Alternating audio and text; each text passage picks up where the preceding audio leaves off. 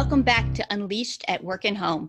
My guest today is Veronica Sanchez, who is a dog trainer who specializes in training service dogs and actually now training dog trainers to train service dogs, which is a little bit meta, also very cool. Thanks so much for joining me today, Veronica. Oh, thank you so much for having me, Colleen. So tell us a little bit about the work you do. My focus right now is helping pet dog trainers expand their businesses to support people with disabilities who are training their own dogs for service work. I myself uh, was a pet dog trainer who offered this as a service. And as the demand for service dogs has really grown, I found that a lot of pet dog trainers really didn't know where to go to learn to be able to offer this service themselves. And so right. I offer the education to help them do that. Which is really awesome because it is a whole different kind of training the techniques are the same, but the skills and uses are very different. Right, right. There's a whole lot of different legal aspects to it, the relationship with the client, working with healthcare professionals. So the training itself, the technical skills that positive dog trainers have still apply, of course, but there's just a lot of um, different little ins and outs that are unique to working with service dog owner trainers. Awesome. Okay, so can you tell me what a difficult day for a service dog trainer might look like? So I think one of the ones, and, and this is especially true for pet dog trainers who are working with owner trainers who want people with disabilities who want to train their own service dogs, because this is a unique challenge that they're facing that service dog trainers that work for programs don't face. And one that I hear a lot is somebody's coming to me with a dog that is completely unsuited for service dog work what do I do? One of the things that I remind pet dog trainers is that actually they're really skilled at addressing this because we're doing this all the time. How many times uh, a week are we talking to pet dog owners whose dream for their dog was I'm going to get my dog and I'm going to go to the dog park every day with this dog. And I'm going to, this is going to be the dog that's going to make everyone in the dog park love my dog. We're going to go there with my coffee. It's going to be my daily routine for the foreseeable rest of the time, you know, 10 years or 15 years of my having this dog. And then we're reframing what a reasonable goal is for this owner. And, you know, they have you know, and we know this. I mean, it's really their hearts are in this. They have envisioned their social circle around this goal, and suddenly this isn't doable. So, actually, I feel like pet dog trainers are really uniquely skilled at helping people appreciate the dog that they have and helping them understand why this is something that their dog might not really enjoy and that isn't really right for their dog. Mm-hmm. And these are conversations that pet dog trainers are great at doing. And they're difficult to have, they're challenging to have, but they're also really so important. And so I always say, like, yeah, this is a really important part of the job because you're helping the owner and you're helping the dog because you don't want uh, this dog to end up in a role that it's going to be getting a lot of pressure. That's terrible for the relationship. Right. Really, the owner's going to discover this isn't going to work, and mm-hmm. now what? My dog's a disappointment for me. So it's it is something that. And there's also the other aspect to this is that service dogs don't all have to do public access. Some people with disabilities really benefit from having a dog help them at home. So, in some cases, it, it, it is that this dog maybe can't help them in public access, but maybe could help them at home. And so, there are ways of doing that, and of course, doing it in a way that's careful and responsible. So, we, we don't want dogs that are not appropriate for public access to end up right. going there. Absolutely. And that's a lovely lead in to our theme for the day, which is service. Mm-hmm. So so what does it mean just generally to be of service to you? How would you define that? So you know what was interesting when you approached me about this and mentioned this word it was it was funny for me because i have to be honest it's not my favorite word it's not even my favorite word when it comes to service dogs and yeah, it's got like a little bit of a connotation of I don't know. I always think like of the word servitude that sounds like the word service. And um, actually, what's interesting is that internet in the in Europe they call them assistance dogs. Mm-hmm. And so when I use the word service dog in my program, and because it's a it's a legal term, it's service animals what the, the United States law refers to them as. So I don't want there to be confusion. But when I think of service, and whether it's service dogs or a person providing service, I really think of the word assistance, and I think of it as like help, not uh, something where a person is sort of self-sacrificing. We're just helping. So yes. that's kind of where I go with that word. and that's a lovely distinction because I think for a lot of pet professionals, their mission is so profound and so deeply felt that it can be a, a muddy line between right. am I beholden to this work? Do I have to do this work? Am I obligated? Right. versus how can i assist? What can i offer? And there's an emotional difference there. One is draining and and just exhausting and kind of you get resentful after a while right. and the other is more joyous and open and giving. Have you right. seen that kind of thing with pet professionals? Yeah and i think that there's so many aspects of it where it gets hard for pet professionals because we do have a sense of you know we're making such a difference in this dog's life mm-hmm. and so that's a lot of pressure and then sometimes i think we we don't sort of acknowledge the fact that we're not able to control the universe yeah. so we can give what uh what we can give and then and then just be like happy with what we gave and and sometimes the reality of it is that you might not see your impact and you might never know that that person that you spoke to that set up a wall and said they weren't doing that you might not know how much really sunk in or that maybe it needed to sink in later especially for a really difficult change. Maybe the person for whatever reason the feedback that you got there wasn't wasn't positive wasn't wasn't it felt like you didn't get through and then you question oh my gosh have i let this dog down?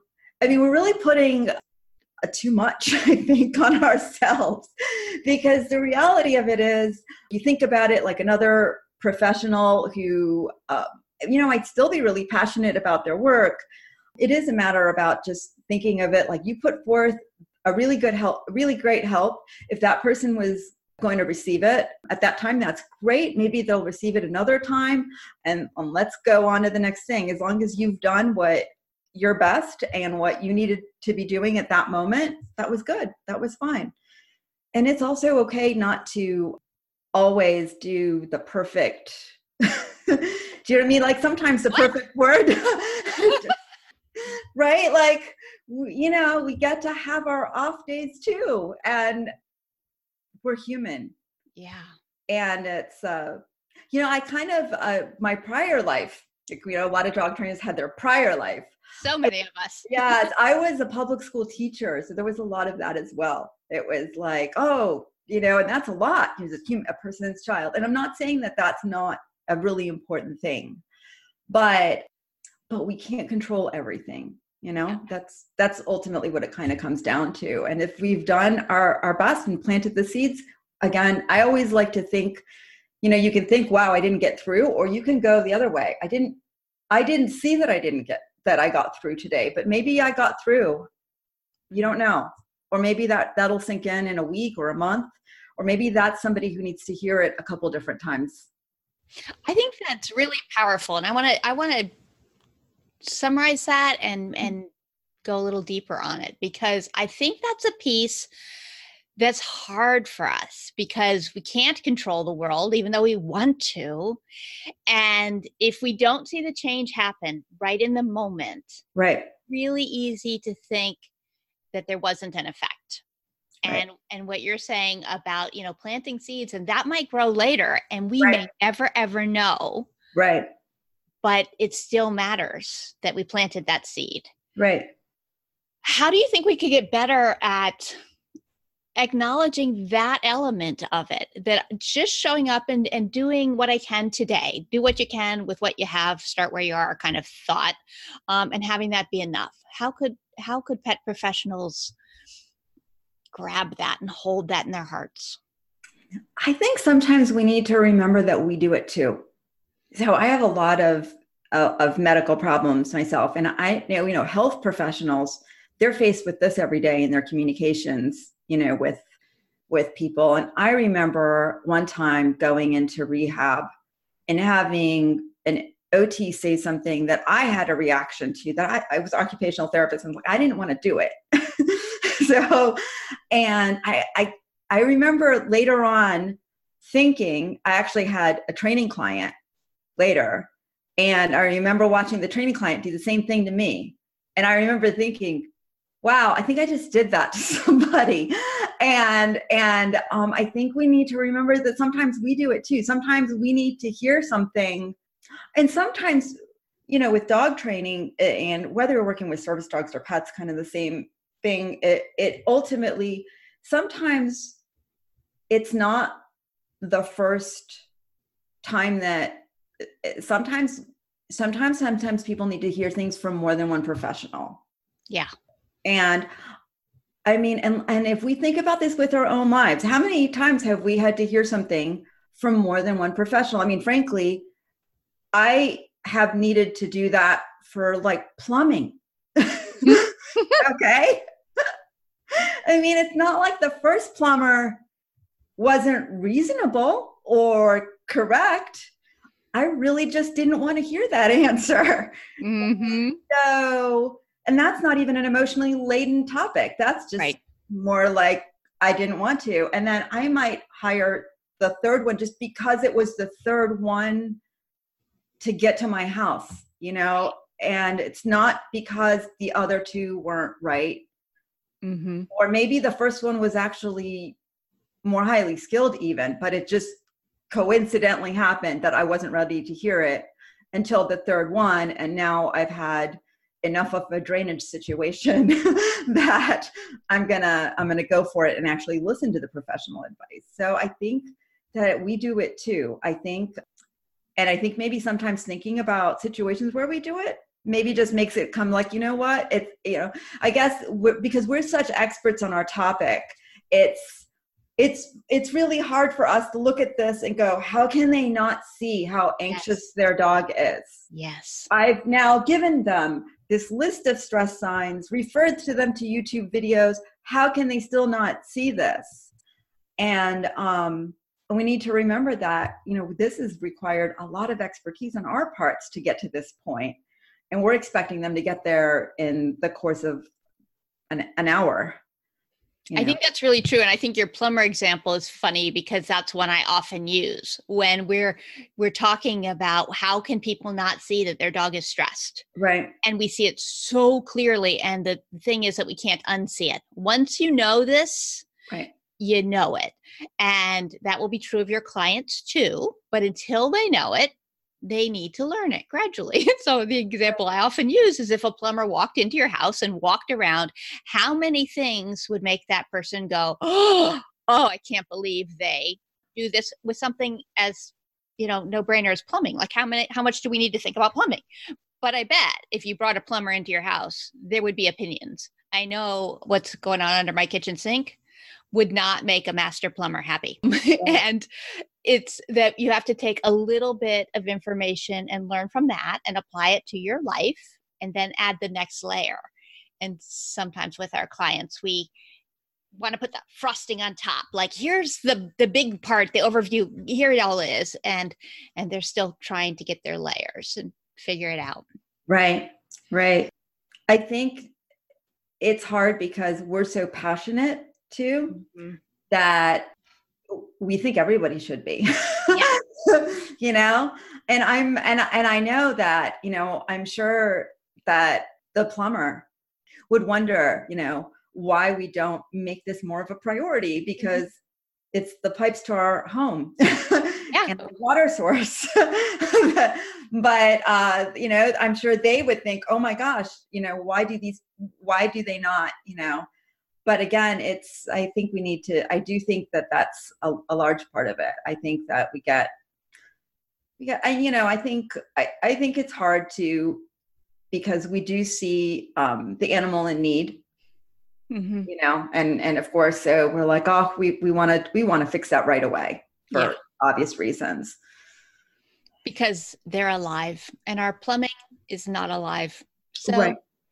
A pipe that is not happy doesn't really bother most of us but a dog that is unhappy or a cat that is suffering that's a problem right right so it just adds to the emotional intensity of the situation but we also I mean, like I said, we do we do this sometimes when it's important too, and we ourselves do this. Like oh, I know absolutely. this all the time. So sometimes I think it, it helps to become aware that we do this in other situations ourselves, and then we can maybe step back a little bit.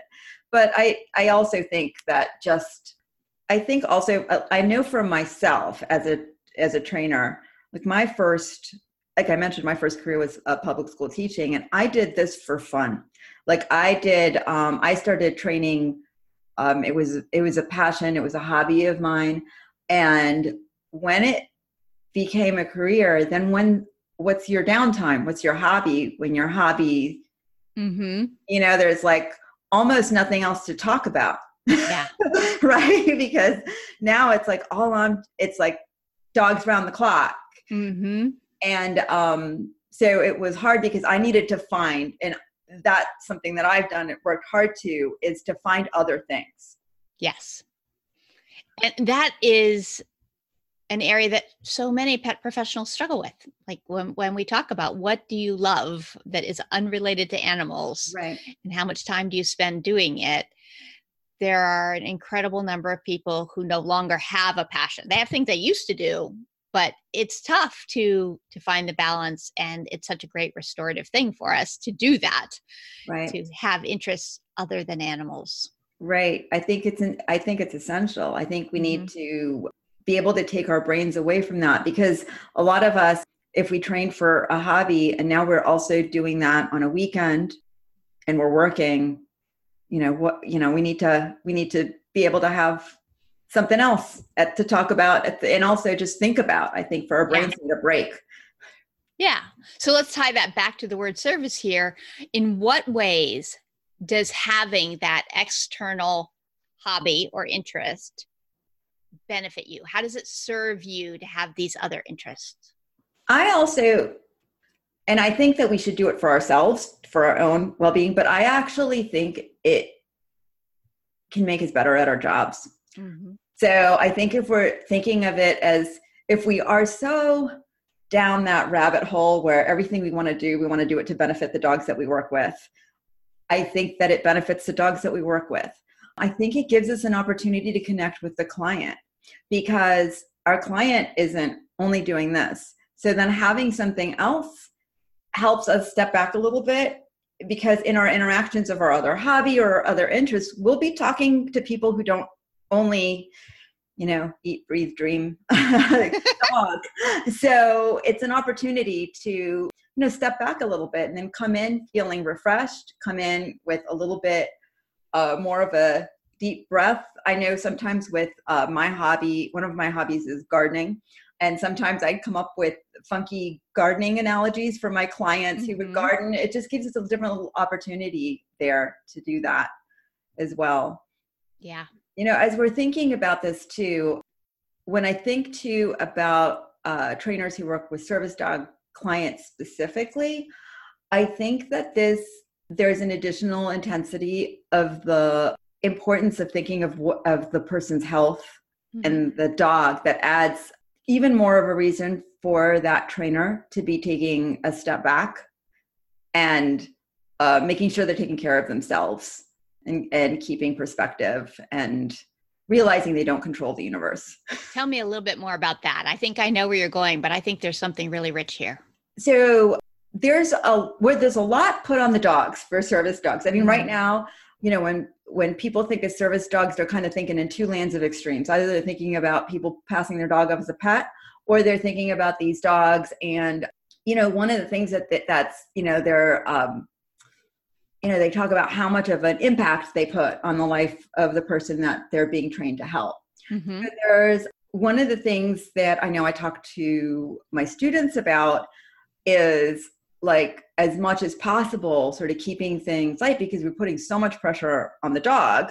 And and part of this is it's not not to diminish the impact that dogs can have on people with disabilities but and i say this as a person with a disability who has benefit from a service dog yes they're very very valuable. But ultimately there are also very real other things that are really important too in my healthcare and well-being like medical treatments prescriptions wheelchairs there's other things. So having a little bit of perspective and taking you know a deep breath on this on this and um you know realizing that yes service dog you know now if you're a trainer helping this person train their own dog for service work you can really be feeling like you're taking a lot on. You're yeah. like not only do mm-hmm. i have to keep this dog happy? But this person's healthcare needs are now being helped by this dog. And i think that it's important to take a deep breath and, and view what you're doing there and saying you know what? I'm helping this owner trainer. They're they've decided that they wanted to train their own dog for service work. And that is something that they have responsibility for. I mean mm-hmm. ultimately our clients have are the ones in control mm-hmm. and you know they've decided to make these choices and this is what they're doing but also just to to take a deep breath and have perspective about the whole entire big picture i think this kind of just seems uh, out there but there's always a new story about somebody pretending their dog having a dog on a plane yeah. it just like seems like it's constant yeah. And I'm always sort of going like, that's the story on the news. What about the fact that there's no accessible bathrooms on airplanes? Mm-hmm. Right? So uh, somebody in a, in a wheelchair who can't walk at all, they literally have to time their water intake for flights but that's never a news story it's the right it's the emotional support animal and so i think sometimes we need to take a deep breath like big big picture like there's a there's a lot going on that um, the world there's a whole world outside of, of dog related accommodations too that impact how people do and how people's quality of lives. And as dog trainers we have a, a little small piece of that. And and our job is to do the best we can in supporting the client with their decision and giving yeah. the best advice we have and that's it. Yeah and we keep yeah. planting the seeds you know? Yeah we do plant- what you can where you are. Right. Peace. Right. We can't control the whole the whole universe. And i think there's a lot of it's a little humbling to to do that that way because we want to feel like our job's important mm-hmm. sometimes realizing that's not it's sort of re- relaxing at the same time right mm-hmm. yeah i think that's i think that's a really good perspective on it because the jobs are important but that doesn't mean that we have to be so tense about them you know a right. little bit of levity and a little bit of downtime and outside interest and all of those things are actually gifts that make us better at our jobs not distractions that take away from them and right. that can be a tough thing to keep in mind but it's so true that we are more of service if we can keep that perspective Right. Something that was fun about one of my hobbies in a really strange way was we all know about how dog trainers are, and we put a, um, this is something that I've learned actually working a lot now with the trainers. You know, really highly skilled trainers don't they're always feeling like they're not as highly skilled as they are a lot of times. They just really discount themselves. But the other thing too is sometimes like on social media which a lot of trainers do network that way because some trainers work in a lot of isolation and using social media as a gauge and people will post something and then they'll critique something that's really minor mm-hmm. like relatively we're all kind of you know whatever it might be you know uh, some sort of small debate about some technicality and um, a lot of times we think well that's the dog training community but one of the fun things about one of the hobbies was when I saw this on one of my, because I, I like to plant native plants. So mm-hmm. I joined some social media groups for, about native plants. And oh my gosh, they were horrible to each other. and, and I remember watching these people, I'm like, oh my, they actually had names that are so bad that I actually can't even, they're terrible. They had names, they would call each other these terrible names because they would disagree uh, really intensely and you could not talk them down about the importance of it you know about whether somebody would plant a non-native in their garden and or whether this plant had value or whether it was going to become some invasive species and take over. But they were really um, so anyway it was kind of for me in a way seeing that i'm like huh this is what other people would think. If they saw some of these other discussions that we have. I know. These are normal human behaviors where we cluster and then judge. But it also gets worse the more tired and depleted we are. Right. Know? The more right. the more tired, the more depleted we are, the more likely we are to be judgmental and critical of other people and not saying, well, I wouldn't do it that way, but these other pieces of what you've done are awesome and I can learn a lot from that. so interesting and just let it go. Right. Uh, that's so hard to do when we're tired. It is. Yeah. It really is. Well, this has been an awesome conversation with you. If people want to learn more about you and your work, where could they do that? Uh, my website's probably the best place to start. It's cooperativepaws.com. And I have a free newsletter that pops up, and um, that's you can sign up there. You can learn more about what I'm doing. And I also do little blogs in there and articles about service dog training. Wonderful. Thank you so much for joining me today, Veronica. It was really a pleasure talking with you. Oh, thank you so much for having me, Colleen. Thanks for listening to Unleashed at Work and Home. Are you looking for ways to feel better fast and make it last? Do you want more actionable ideas and strategies? Would you like to connect with other amazing pet professionals who care about helping animals and creating healthy, fun work cultures? If so, you are going to love the Unleashed Resilience community. Visit ColleenPelar.com slash community for more information. I can't wait to see you there.